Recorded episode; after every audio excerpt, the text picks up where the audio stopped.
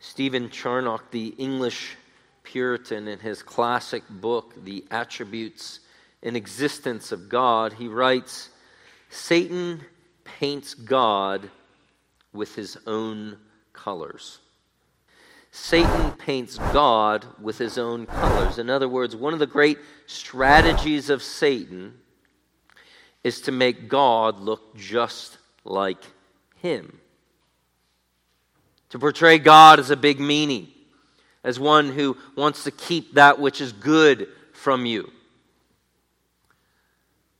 That's one of Satan's great deceptions. He's been doing it from the beginning when he said to Adam and Eve, Did God really say, You shall not eat from the tree of the knowledge of good and evil? And then he says, uh, uh, God knows that when you eat of it, you will be like him, knowing good and evil. God's withholding something good from you, Adam and Eve. Satan twists who God is. And probably never more is that more obvious and more clear when it comes to God's good gift of sex. That He gave as a wedding gift to humanity to be enjoyed within the context of marriage between a man and a woman. We see the ramifications of that in our own culture. In the 1960s, with the innovation of the birth control pill and with the legalization of the murder of the unborn, so called abortion, what has happened in this country is the promise of the sexual revolution that, that this that, that you just need to take off the shackles of Christian ethics when it comes to sex, and you will be happy and free. That was the promise that was made way back in the 60s. But what has it brought about? Between the year 1850 and 1950, in this country, the percentage of children born outside the context of marriage ran between 3 and 5 percent. Since 1960, the numbers have just climbed and climbed. So we have so many children growing up without two parents. The foster care system is overloaded with children. Sexually transmitted diseases abound. The untold number of heartache and sorrow that has been brought about by going outside of God's bounds when it comes to sexual ethics. Has the promise been delivered of freedom and happiness? No. It's just brought untold human misery and heartache. But it's still being propagated as be free, do whatever you want. If you want real happiness, the real enemy is anybody who says what you do is wrong. But when we look at the scriptures, we see that God, God is the one who has invented and designed sex. It is his good gift. Some of the purposes that God has given for sex within the scriptures is first of all, it is a ratification of the marriage covenant. Genesis 2:24 For this reason a man shall leave his father and mother and be joined to his wife and the two shall become one flesh. We also see that it is an expression of love inside the context of the marriage covenant. All you have to do is read the, the Song of Solomon. We also see from Scripture its purpose is procreation. Who knew? Children. Genesis 1 27, 28. Be fruitful and multiply. We've tried to divorce the procreation of children from the intimacy. But you actually can't do it. Children are going to come about. It's also given as a gift of pleasure. God has made it enjoyable. And also for the prevention of adultery. If you look at 1 Corinthians chapter 7, God has given it as a gift within marriage to prevent going seeking that outside of the marriage covenant. And so here we are in Leviticus chapter 18, where there's these prohibitions against perversion of God's good gift. Now, when we're looking at now, now a little bit of the context of Leviticus, Leviticus, Moses wrote Leviticus, and the context is the Israelites have come out of Egypt. God has delivered them. They're not yet in the promised land. It's not going to be, uh, you know, till the book of Joshua that they finally go in the, to the promised land. So they're in the desert. And so, in a very real sense, Israel, the Hebrews, are living between the Exodus and the promised land. In a very real sense, it's similar to how Christians today are. We've been delivered out of this world, but we're not yet in the promised land. You know, we just sung it almost home, but we're not there yet. But this promised land will be far better than that promised land, which proved to be something of a dud because of man's sin and failure. But also, as we're going through the book of Leviticus, sometimes it gets challenging because clearly Leviticus was written in a specific time and place for specific people who are living under a theocracy with God as king. in, in the context of the tabernacle worship, where there was all these ritual laws related to uh, approaching God in the tabernacle. And so sometimes it gets a little bit challenging sorting through what prohibitions apply to me today and what were specific for Israel back then and don't have direct application while there may be some application today. Let me just give you a couple questions to ask as you're reading through Leviticus or really reading through the Old Testament in general that, that might help you out in this regard. And by the way, this is an age old debate. As long as uh, you know, the church has been around post apostles. There's been a debate how do we relate to the Old Testament and these commands that God gives? First of all, you can ask yourself the question is this command or prohibition repeated in the New Testament? That kind of makes it a no brainer, right? Okay? If it pops up in the New Testament again, then you know it's for New Testament believers, okay? Is it mentioned before the giving of the law in the Old Testament? In other words, as we read through the book of Genesis, uh, you know, is it something that was that we find before even God gave the law uh, during the book of Exodus and Leviticus? That's a pretty good in, indication that it, it's something that's from creation, that it's, it's a moral law that, that, that goes beyond the specifics of the Mosaic covenant. Another good question to ask is it is the command uh, uh, uh, something that is a ritual or ceremony that was fulfilled in Christ in the New Testament? Now, now, again, that, that makes it fairly easy. And so when we're going through all the blood laws of chapter 17, uh, you know, we, we realize that the blood was for atonement, the blood was for sacrifice in the Old Testament. No, none of you brought sheep or, or cattle here this morning for sacrifice, right?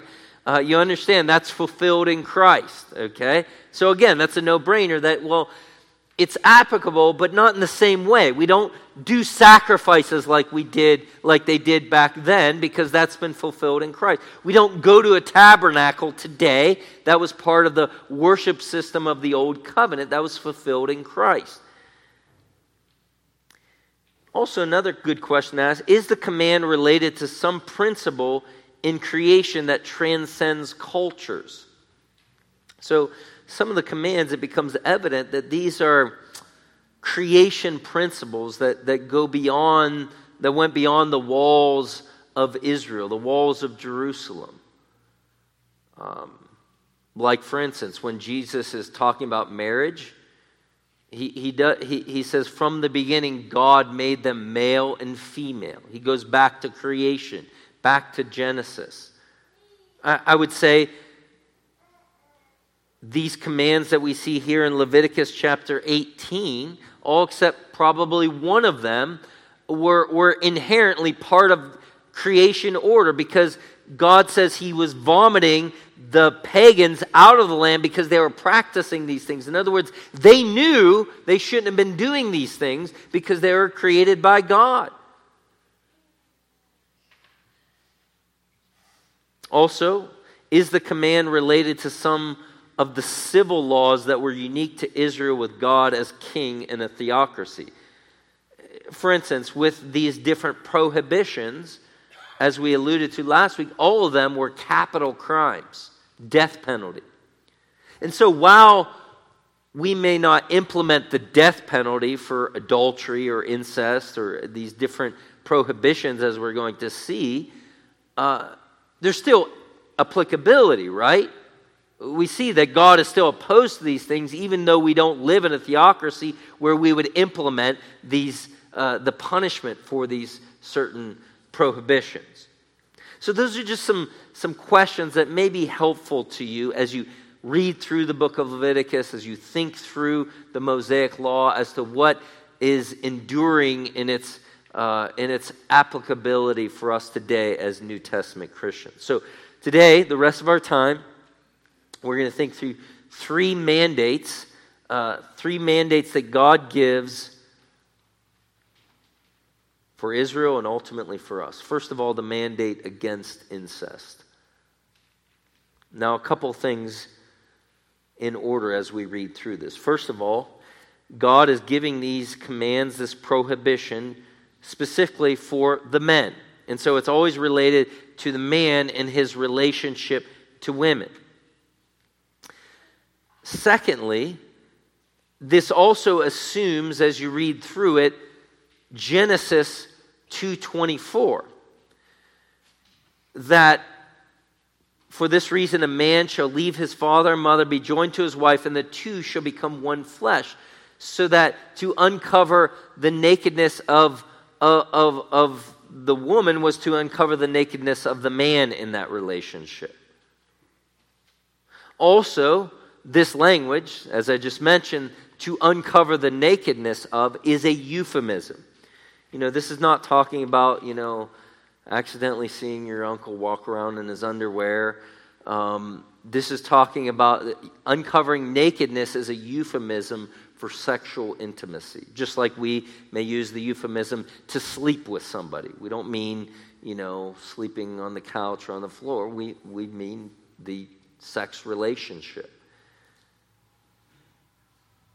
And so, what we see here in verses 6 and following are 12 different prohibitions, 12 different illicit relationships of near relations. Okay? Now, again, here, here's something else to think about because often it comes up as we see these prohibitions against incest. Well, you know, who was Cain's wife? Right? Did you ever hear that? That's common atheist objection. Um, who was Cain's wife? Well, it's obvious. Cain's wife was his sister, right? You know, Adam and Eve had Cain. How did Cain procreate? Well, he had to have married his sister. And so these commands were given later on in the history of Israel. Evidently, early on, these, these near relations were not prohibited because they were necessary for procreation, for filling the earth. But after some time, God gives these commands, as we're going to see, as part of his goodness. Well, first of all, he prohibits relations between mother and stepmother in verse 7 you shall not uncover the na- or i'm sorry the general statement we see in verse 6 none of you shall approach any blood, blood relative to uncover his nakedness. I am Yahweh. So here's the general statement. He's talking about near relatives.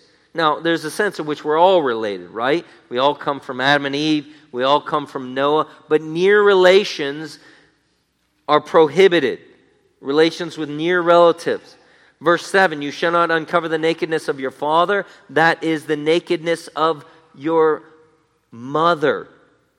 She is your mother. You are not to uncover her nakedness. You shall not uncover the nakedness of your father's wife. It is your father's nakedness. Again, having relations with one's mother or stepmother is here spoken of as uncovering the nakedness of the father because of that one flesh union. And also, keep in mind here, Leviticus comes after Genesis. This uncovering of nakedness, we, we first see this language way back in Genesis chapter 9 with the story of Ham and the uncovering of the nakedness of Noah.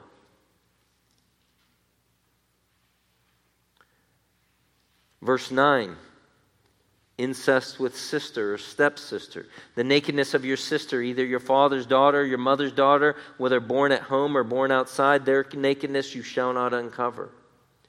And then drop down to verse 11 the nakedness of your father's wife's daughter, born to your father, she is your sister, you shall not uncover her nakedness, a stepsister. Incest with granddaughter Verse 10 The nakedness of your son's daughter or your daughter's daughter, their nakedness you shall not uncover, for their nakedness is yours. Incest with aunt, verse 12 through 14. You shall not uncover the nakedness of your father's sister. She is your father's blood relative. You shall not uncover the nakedness of your mother's sister, for she is your mother's blood relative. You shall not uncover the nakedness of your father's brother. You shall not approach his wife. She is your aunt. Verse 15 incest with daughter in law. You shall not uncover the nakedness of your daughter in law. She is your son's wife. You shall not uncover her nakedness. Sister in law, verse 16 through 18, you shall not uncover the nakedness of your brother's wife. She is your brother's nakedness. You shall not uncover the nakedness of a woman and of her daughter, nor shall you take your son's daughter or your daughter's daughter to uncover her nakedness. They are blood relatives, it is lewdness.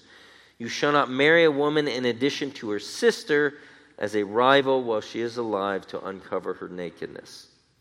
Now, in verse 16, there's this prohibition here against taking your brother's wife. Now, we, we see in the levirate law of the Old Testament, God had actually given a provision if, if that brother had died to take the, the, the hand of the, uh, the brother's wife to provide for her and also to provide the offspring so that the, the offspring would be considered that brother who had died, their lineage.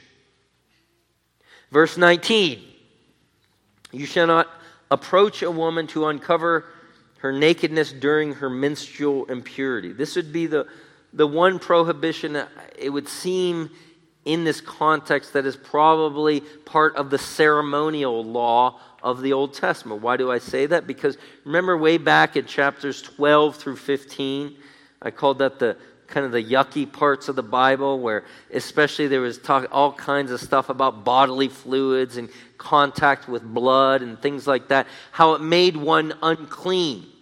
And so to have relations with a woman during her menstrual cycle was to come into contact with blood, was to make oneself unclean and unable to approach the Lord in the tabernacle without the proper uh, cleansing. In fact, if you, uh, if you go back to Leviticus 15 24, this law comes up in that context. It says, if a man lies with her uh, so that her menstrual impurity is upon him, he shall be unclean seven days, and every bed on which he lies shall be unclean. Now, so in, in Leviticus 15, it says this person was to be unclean, regarded as unclean for, for seven days. But then when, when we, if we were to fast forward to chapter 20, it calls for the death penalty for a man who has relations with a woman during her menstrual cycle. So, what's the difference? Well, it would appear that the difference was the chapter 15 law was related to someone having relations with a woman during her cycle, that it was unbeknownst to them. Whereas chapter 20 is dealing with someone who flagrantly defies the law of God. But again, those blood laws, coming in contact with blood, was to come into contact with death. And that was related to approaching the living God in the tabernacle, and one was prohibited from approaching that God. And that's why I think this law does not have its enduring applicability in the same way that what, what we're going to see these other things, these other prohibitions do. And that becomes important because obviously, when we come to the command here permitting a, a, a man to lie with a, a man as he would lie with a woman, they immediately say, well, you know, this previous verse pe- speaks about having relations with a woman during her cycle, and you don't believe that, and so this doesn't apply today. Well, no. You need, we need to think about these things within their context. So, we got through that section. So, if we simply ask the question, is, is this an enduring, are these enduring prohibitions? Uh, I mean, we do see even with the patriarchs, Abraham, it was evidently uh, Sarah was a, a near relation to him. But do we see these commands come up in the New Testament? Well, we, we actually do. We do see prohibitions against incest in the New Testament. For instance, in Mark chapter 6, when John the Baptist is confronting Herod, he points his bony finger at Herod and he says, It's not lawful for you to have her as your wife. Why? The woman that Herod was currently married to was his brother's wife. And so Mark records this, Matthew records this in the New Testament. Also, we see in 1 Corinthians chapter 5, verses 1 and following, the Apostle Paul writes to the church in Corinth, and he says to them, It is actually reported that there is sexual immorality among you, and an immorality of such a kind that does not even exist amongst the Gentiles. That someone has his father's wife. And you have become puffed up and have not mourned instead, so that the one who has done this deed would be removed from your midst. For I, on my part, though absent in the body, but present in spirit, have already judged him who has so committed this as though I were present. In the name of our Lord Jesus, that when you are when you are assembled, and I with you in spirit, with the power of our Lord Jesus, deliver such a one to Satan for the destruction of his flesh, so that his spirit may be saved in the day of our Lord. So here is this guy who's evidently having relations with his father's wife, evidently maybe his stepmother, and in verse 2, it says the church in Corinth had become puffed up, proud about this. They had a, a pride gathering over this. They're applauding their liberality. And Paul says, uh uh-uh. uh No, you guys should be weeping over this. This man should be put out of the church because with his lips, he may say Jesus is Lord, but with his life, he's living to the contrary. And so we see this enduring prohibition against sexual or marital relations with near relatives.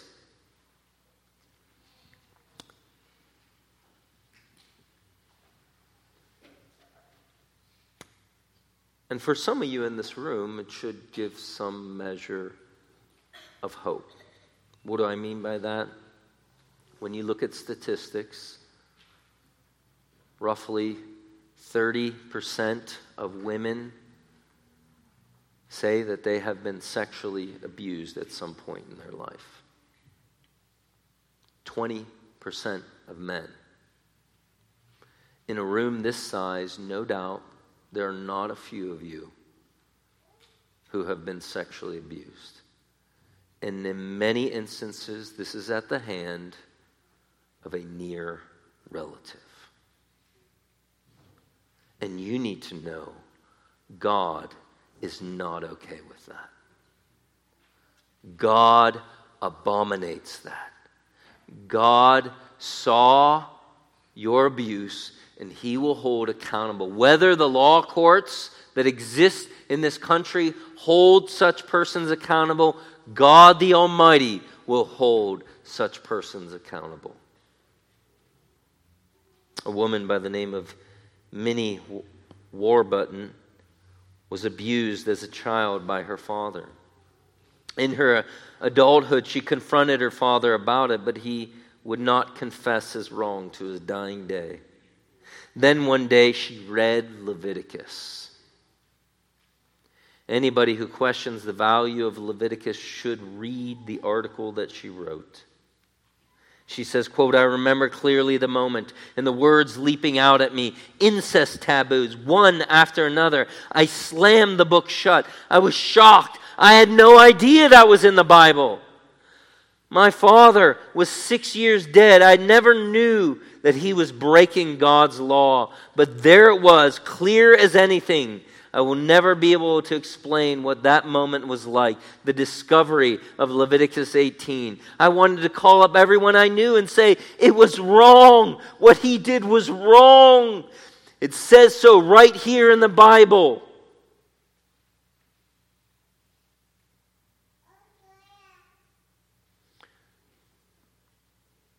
So there's some of you in this room who need to know it was wrong. It was wrong. And you also need to know that God is a good God. In His goodness, He's the one who's given these commands. You, you, think of the nomadic culture in which the Hebrews lived in during this context as they're in the wilderness, where, where, where relatives are living in such close proximity to one another. You think of uh, the, the history of ancient civilizations where, again, so often relatives were living so close to one another. God gave these commands because family is supposed to be a safe place. And it's only in a wicked and perverse world that twists God's good gift that it tragically becomes a place of danger. You need to know God is good. And he knows how twisted and wicked man could be. You read a passage like this, and, and uh, again, on the one hand, you think, well, God really had to give these commands? Yes, he did. Just like he does today. I told you the numbers already. And those, you can read many studies across the board. The numbers are that high. But God is a good God, and His law is holy, just, and good. And it's only when we, in our wickedness, twist the gifts that He gives that we do so to our own misery and heartache. But then there also might be some out there who are not the abused, but the abuser. And again, in a room this size, there may just well be.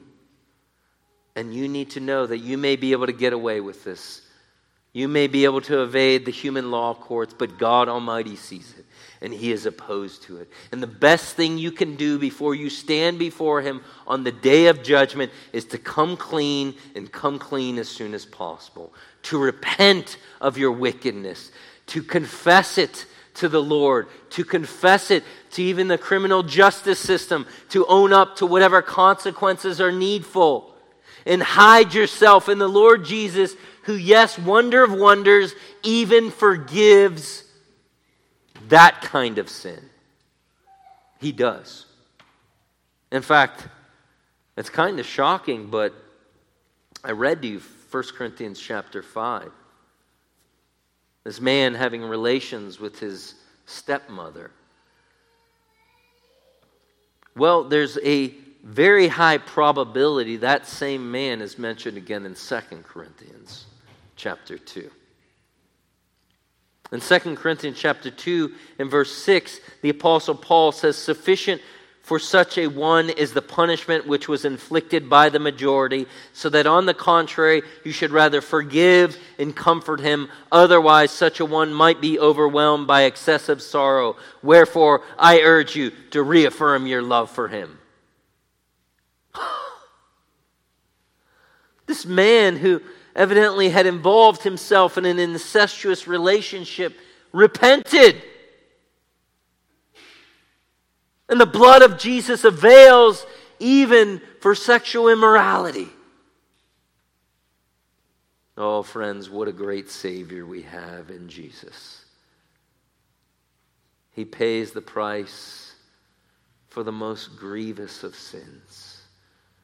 But you have to come clean with Him. You have to be honest with Him and with yourself and with others around you and repent and turn towards Jesus.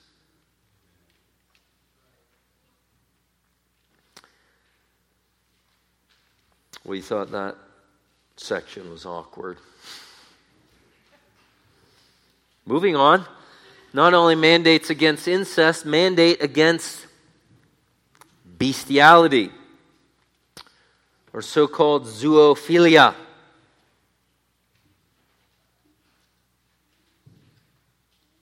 Reading verse 22 and 23 You shall not lie with a male as one lies with a female, it is an abomination.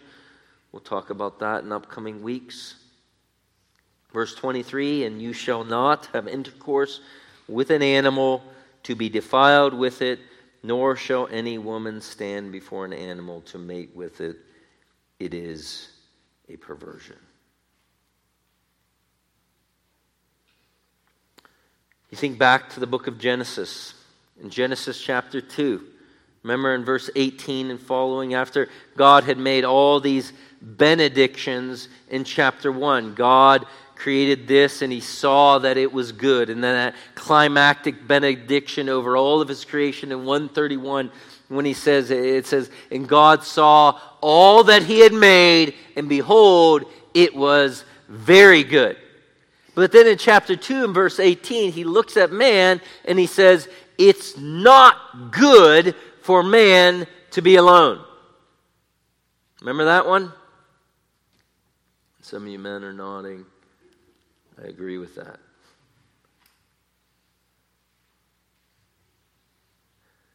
In verse 18 of Genesis 2, it says, Yahweh God said, It is not good for man to be alone. I will make a helper suitable for him.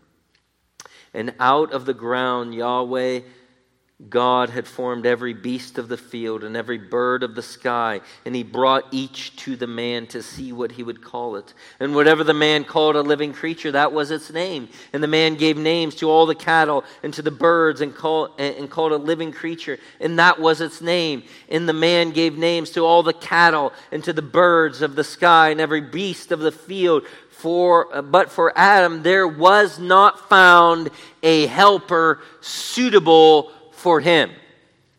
You know, so God brings an elephant, and Adam says, Elephant. Pretty impressive beast. Wouldn't want to marry it. And all these animals are brought before Adam, and there was not a helper suitable for him. Not one corresponding to him, like him, but compatible with him, not exactly like him. And so, after all that, you know, in verse it says, So Yahweh caused a deep sleep to fall upon the man. think in verse 21. Then he took one of the ribs and closed up the flesh at that place. Verse 22 And Yahweh God fashioned the rib which he had taken from the man into a woman, and he brought her to the man. And the man said, This one finally is bone of my bone and flesh of my flesh. This one shall be called woman because she was taken out of the man. Therefore, a man shall leave his father and mother and cleave to his wife, and they shall become one flesh. And so, from the beginning, from the creation account, God had designed woman for the man. Because after all the animal world was brought before the man, it was concluded none of these were suitable for the man. But again, in man's wickedness and twistedness, he would pervert and have relations with an animal. Well, this happened in the ancient world. Roy Gane, in his commentary, says unlike the Bible, Ugaritic mythology describes bestiality by deities. For example, when Motu threatens Baal with death, the latter seeks to guarantee himself a form of afterlife through progeny by repeatedly copulating with a cow, which conceives and bears him a male. This is not so surprising because mixed beings were common in the realm of the gods throughout the ancient Near East. And so it was part of the ancient world. And what a testimony of, again, the wickedness of man's heart. The beasts of the world are satisfied with natural connection. John Calvin says this. It is therefore a gross enormity that this distinction would be confounded by man, and man endowed with reason. For what is the use of our judgment and intelligent faculties if it be not that greater self restraint should exist in us than in brute animals?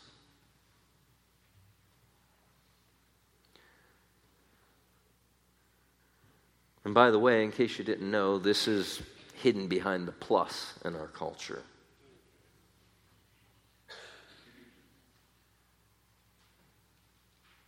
They don't come out right and say it, but it's there. And the only and one of the few things that will restrain it in our culture, ironically, will be the animal rights people.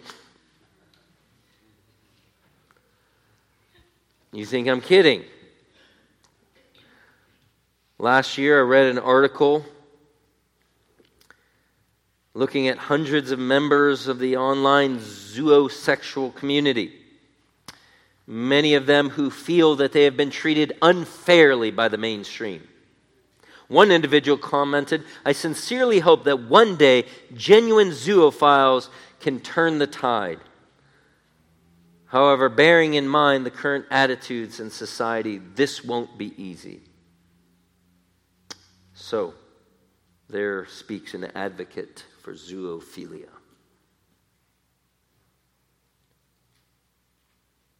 But then animal rights activists say bestiality is abusive.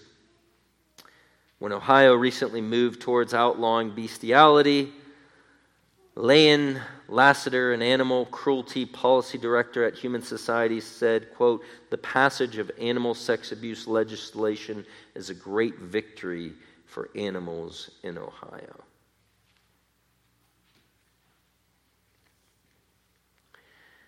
Again, what a testimony to man's wickedness. And by the way, all these sexual perversions are, are kind of on a continuum.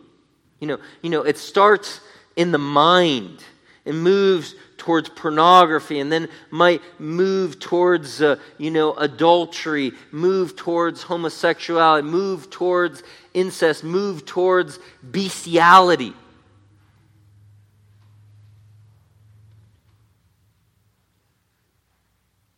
And all of it is twisting God's good gift that He gave within the confines of marriage.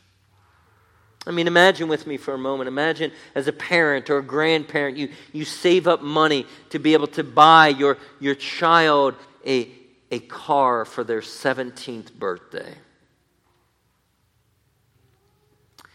And you're delighted to give your child this gift on their 17th birthday, and you, you wrap the keys in a box, and they open it up, and it's keys to a brand new car. And then about a year goes by and you get the shocking and horrifying news that they've been arrested. They've been arrested for drug trafficking and human trafficking. They've been using the gift that you gave them to distribute illegal drugs and to sell other human beings. You would be appalled. You would be horrified. You would be thinking, that's not why I gave them this gift. And this is what humanity does with God's good gift of sex.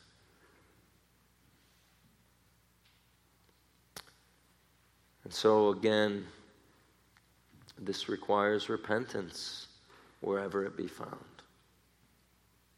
It requires confession. Third mandate, more close to home, the mandate against adultery, verse 20. You shall not have intercourse with your neighbor's wife to be defiled with her. We see this come up with the seventh commandment, right? In Exodus chapter 20, thou shalt not commit adultery, to have relations with one, with a person who is not your wife, is contrary to God's standard. We see it come up not only here, I mentioned the Ten Commandments, Malachi chapter 3 and verse 5. God says, Then I will draw near to you for judgment. I will be swift, a swift witness against the sorcerers and against the adulterers and against those who swear falsely, against those who oppress the wage earners in his wages, the widow and the orphan, and those who turn aside the alien and do not fear me, says Yahweh of hosts. We see it come up in Jeremiah chapter 7. Will you steal? Will you murder? Will you commit adultery and swear falsely? We see it come up in the New Testament. Romans chapter 13, verse 9. For, uh, for this you shall not commit adultery, you shall not commit murder, you shall not steal, you shall not covet. You shall love your neighbor as yourself. We see it even come up in the Gospel of John, remember, in that, that questionable account in, in, in John chapter 8 with the woman who was caught in adultery. And, and Jesus tells her to go and sin no more. Hebrews chapter 13 and verse 4. Marriage is to be held in honor among all, and the marriage bed is to be undefiled. For fornicators and adulterers, God will judge. C.S. Lewis stated almost prophetically chastity is the most unpopular of Christian virtues. There's no getting away from it. The old Christian rule is either marriage with complete faithfulness to your partner or else total abstinence. And, and, and the, the backdrop of all this, God says when one enters into a marriage covenant with their partner, they are to be faithful to them.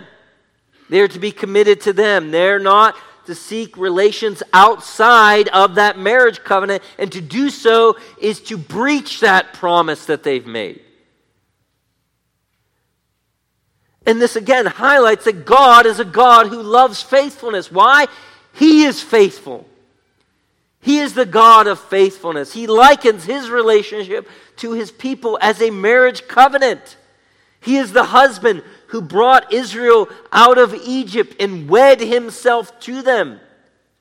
Jesus, or, or, the Apostle Paul exhorts husbands in Ephesians chapter 5 Husbands, love your wives as Christ loved the church and gave himself for her.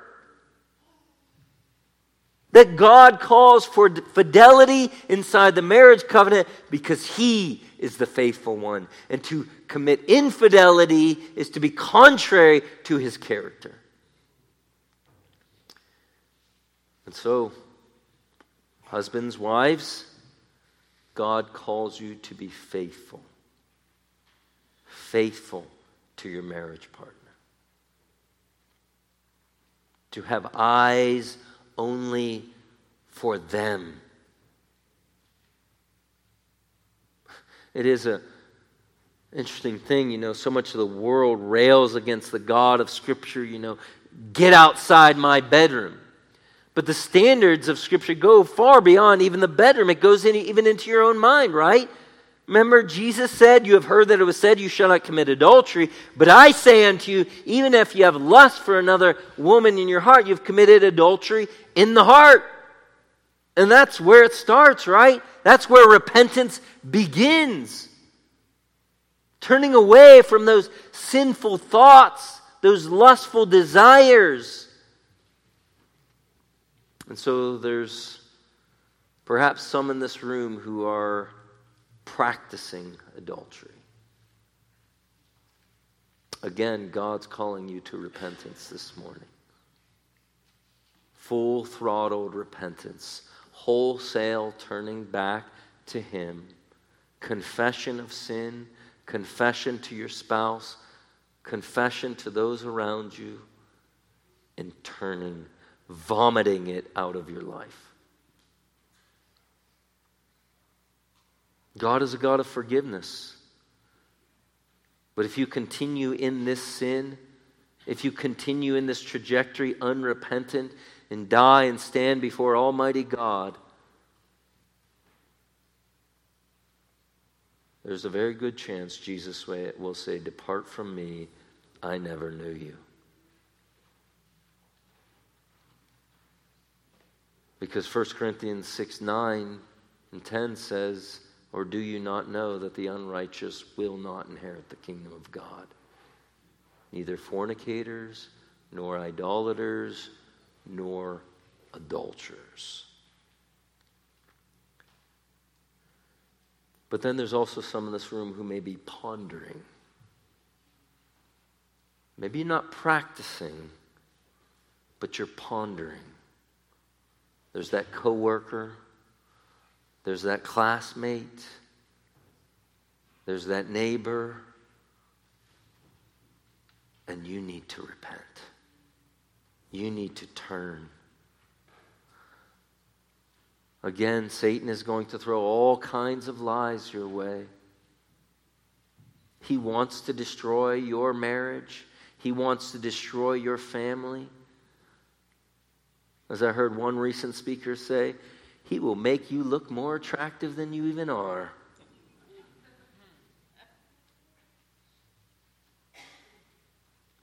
And you need to repent. But the good news of the gospel is that 1 Corinthians 6, 9, and 10 doesn't have the chapter end there, does it?